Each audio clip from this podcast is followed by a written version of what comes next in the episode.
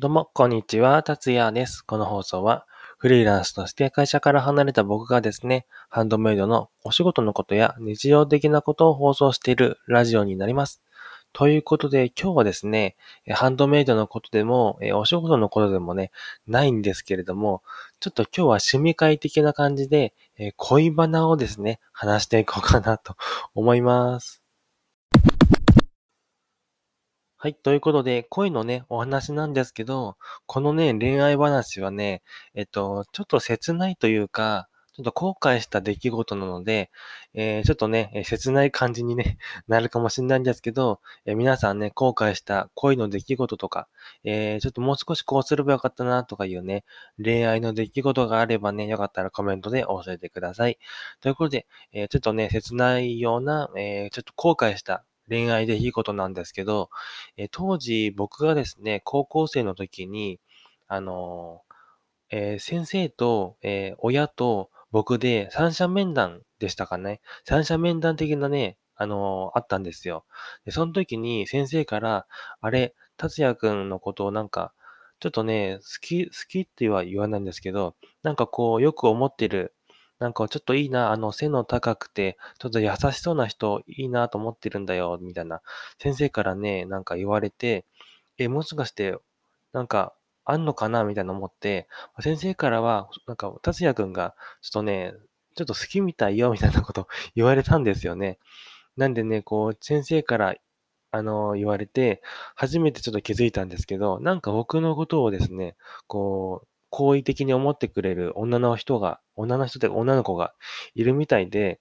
その当時僕誰がこう思ってくれてるのか分かんなかったんですよね。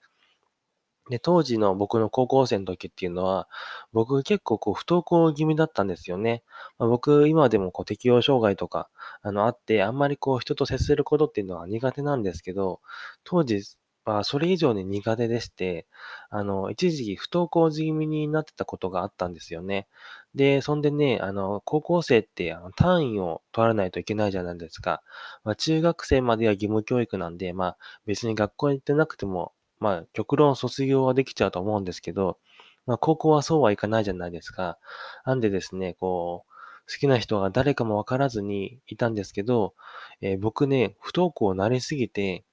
単位をですね、あの、取れなくなっちゃったんですよね。本当に、もう何やってんだろうって感じなんですけど、単位を取れなくなってしまって、でもそんでもね、やっぱり高校ってやっぱり、それなりに出ておかないといけないっていうのが、まあ、世間的にあるじゃないですか。まあ、出なくてもまあ、いいっちゃいいんですけど、まあ、就職するときとかってやっぱ、あの、中卒だとね、あの、いろいろとデメリットもあると思うので、とりあえずですけど、高校は出ておこうと思って、えー転入をしまして、えー高校、違う高校にね、行ってしまったんですよ、僕が。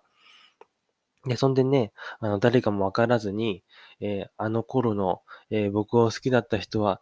誰だったんだろうな、なんてね、えー今でもね、思っておりますね。なんで、えーこのラジオを聞いてくれてる人ってね、あれ、この声、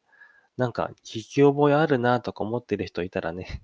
あのよかったらね、コメントください。まあ、僕のこのことをね、まあ今でもわかる人もね、そうそういないと思いますけど、よかったらね、コメントください。ということで、えー僕のね、その当時の、えー好きだった人は誰だったんだろうな、的なお話でした。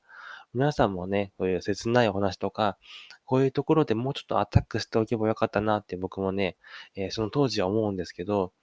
もっとね、学生時代にこう恋愛とかね、しておけばよかったなと思います。皆さんもそういったエピソードとか、今ね、えー高校生の